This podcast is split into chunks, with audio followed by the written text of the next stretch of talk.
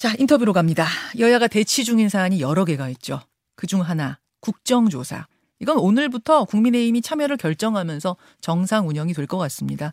다만 한덕수 총리 증인 채택 문제, 뭐 국정조사 기한 연장 문제 이런 것들이 쟁점으로 남아 있습니다. 그런가 하면 감사원이 들여다보고 있는 두 가지 현안이 있는데요. 하나는 문재인 정부 통계 조작 의혹이고 또 하나는 현 정부의 대통령실과 관저 이사와 관련된 의혹입니다. 자, 관련해서 우려를 표현한 분 민주당 박주민 의원 연결을 해보죠. 박주민 의원님 안녕하세요. 예, 안녕하십니까. 예, 우선 국정조사 특위 뭐 위원은 아니시지만 지금 국정조사 네. 관심 있게 보고 계실 테니까 그 상황부터 좀 짚어보죠. 네. 아, 일단은 야 3당이 그제 단독으로 국정, 국정조사 문을 열었는데 오늘부터는 국민의힘도 참석을 하기로 결정을 했네요.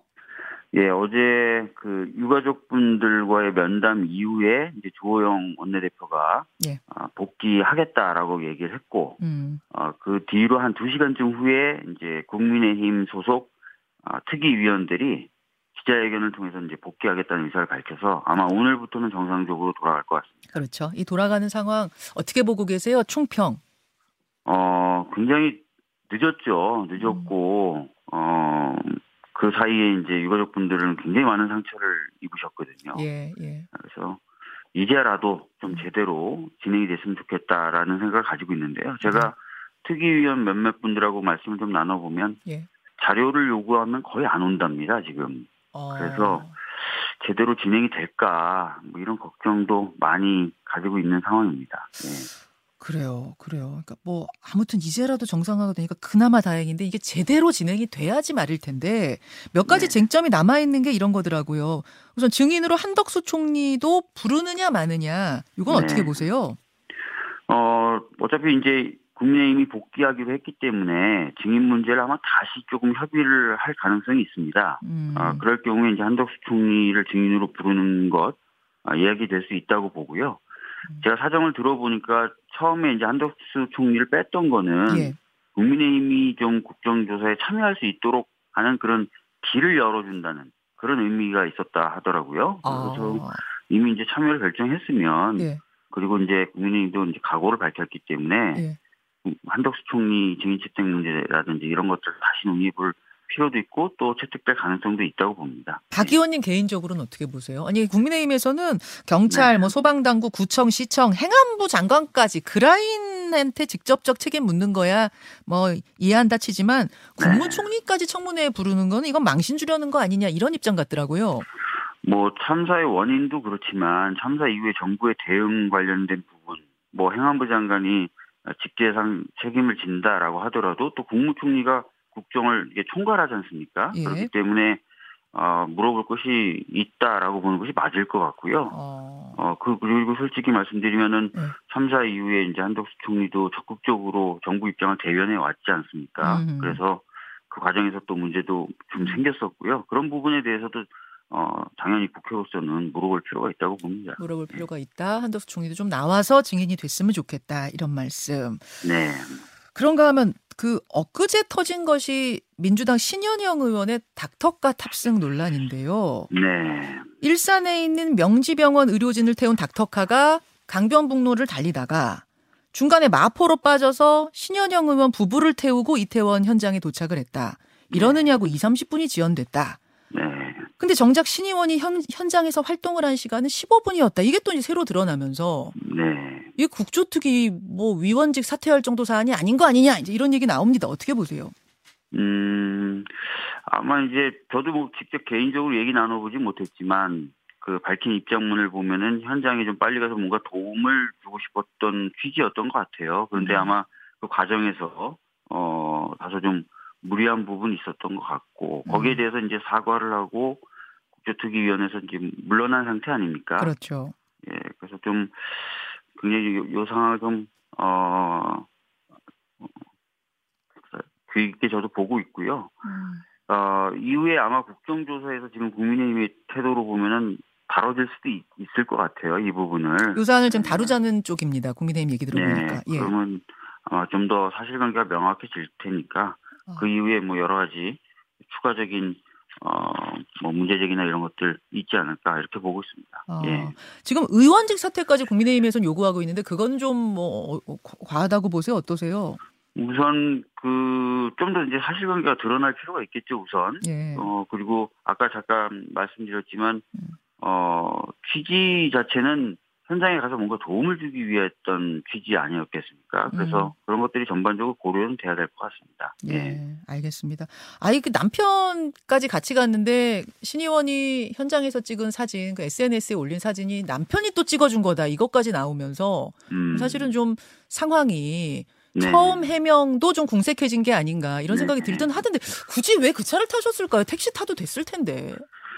뭐 그런 부분이 이제 조금 밝혀져야 되겠죠. 네. 경, 경위라든지 이런 네. 부분들이 아직까지 그런 게 아주 소상하게 나온 건 아니라서요. 알겠습니다. 네. 알겠습니다. 네. 아, 민주당 박주민 의원 만나고 있습니다. 감사원 이슈로 가보죠. 네.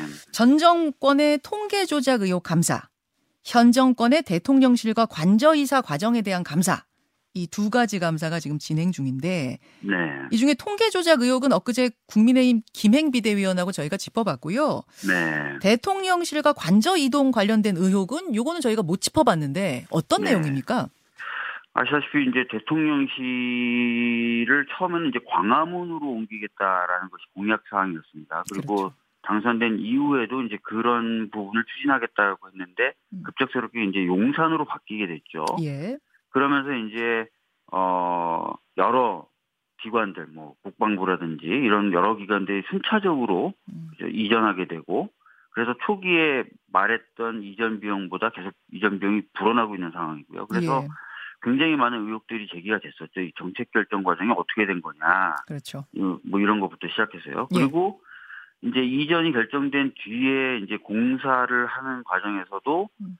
뭐 자격이 없는 공 업체하고 공사 계약을 체결했다. 뭐 음. 이런 얘기도 계속 나왔었죠. 예, 예.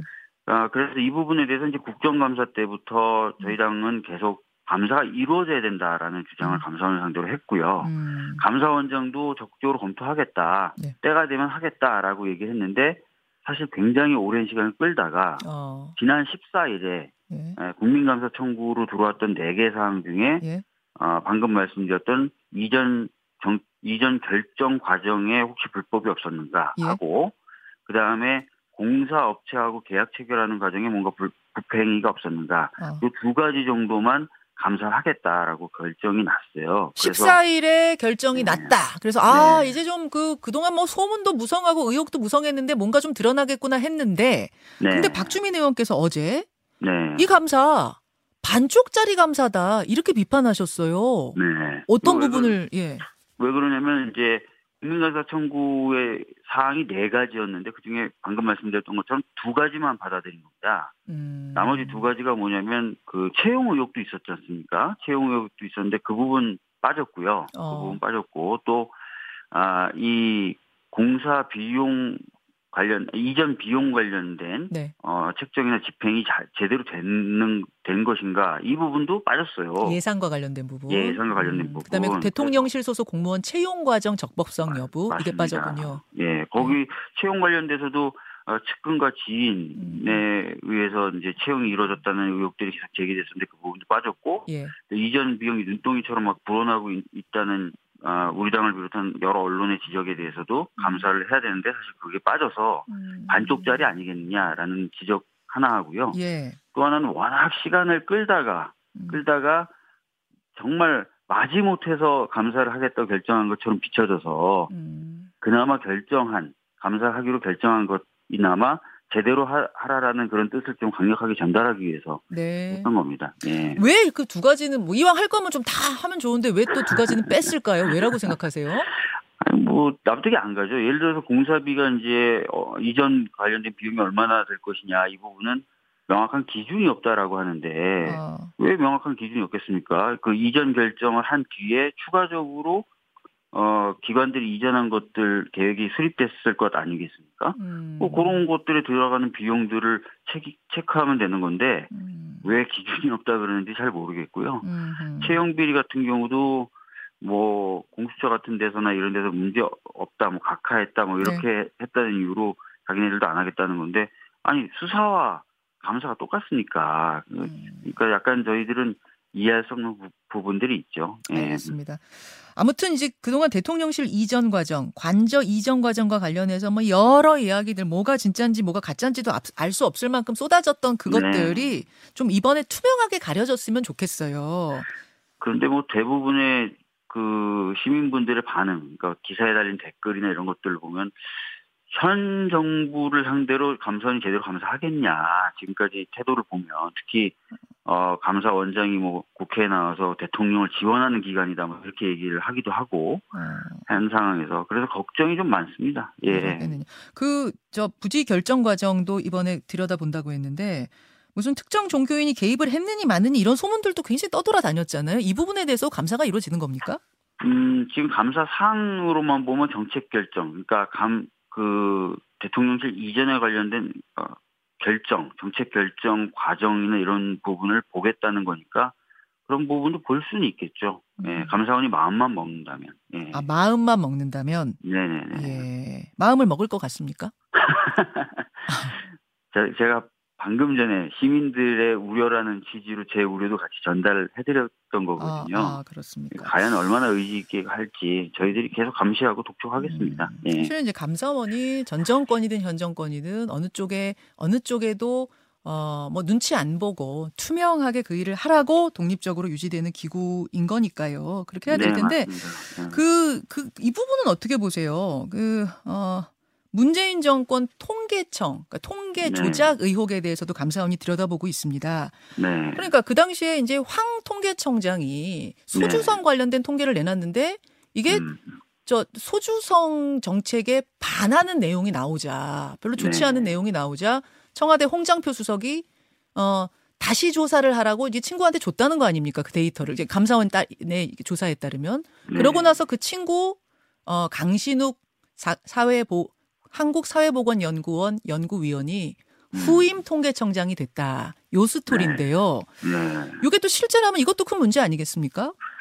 어, 뭔가 이제 통계를 어, 조작을 하려고 했다라고 한다면 이제 큰 이, 이겠습니다. 예. 어, 근데 이제 어제 이제 어젠가요? 원희룡 장관이 얘기한 뭐 주택 가격 통, 통계 조작 의혹 예. 이런 것들 잠깐 보면 과연 가능한 의혹인가라는 생각도 들어요. 왜냐면은 주택 가격 같은 경우는 이미 보도 보셔서 아시겠지만 한 300명이 표본을 추출하는데 음. 어떤 집이 오르고 어떤 집이 떨어질지를 미리 판단해서 어 통계를 삼는 표본으로 정한다. 음. 그 그것이 그 과정을 미리 다 예측이 가능해야 사실 조작이 가능한 거 아니겠습니까? 음.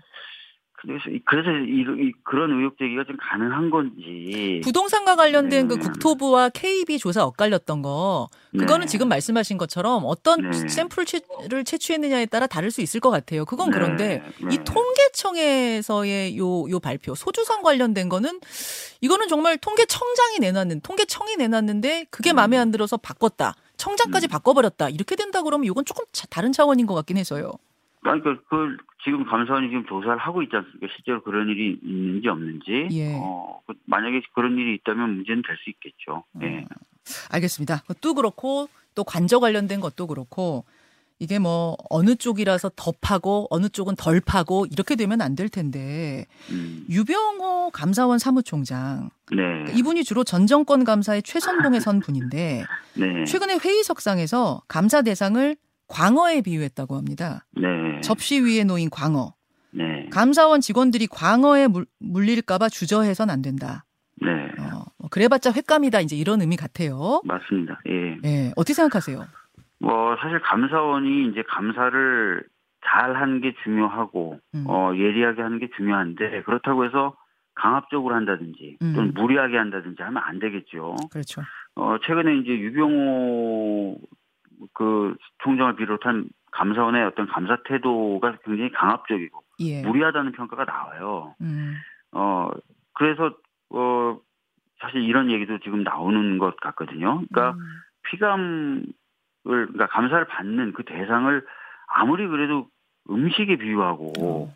예, 그죠? 곧 자기가 음. 먹을 어 예. 요리에 비유하고 이런 것 자체가 음. 적절하진 않다고 봅니다. 그리고 그런 것들을 계속 어, 감사원에 종사하는 공무원들에게 그걸 음. 어, 교육시키고 하면 당연히 강압 감사나 무리한 감사들이 나오게 되는 거죠. 음. 이런 태도는 좀 빨리 버릴 필요가 있다라고 생각합니다. 예. 뭐 눈치 보지 말고 속된 말로 쫄지 말고 감사해 정도야 할 수 있는 이야기겠지만 그렇죠. 그걸 과 예.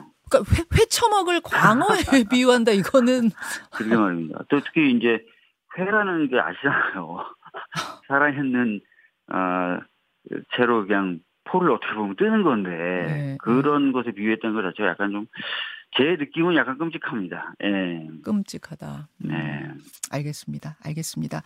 아, 예. 어, 여기까지 오늘 현안에 대해서 박주민 의원의 말씀 들어봤습니다. 박주민 의원님 고맙습니다. 네, 감사합니다. 김현정의 뉴스쇼는 시청자 여러분의 참여를 기다립니다. 구독과 좋아요, 댓글 잊지 않으셨죠? 알림 설정을 해두시면 평일 아침 7시 20분 실시간 라이브도 참여하실 수 있습니다.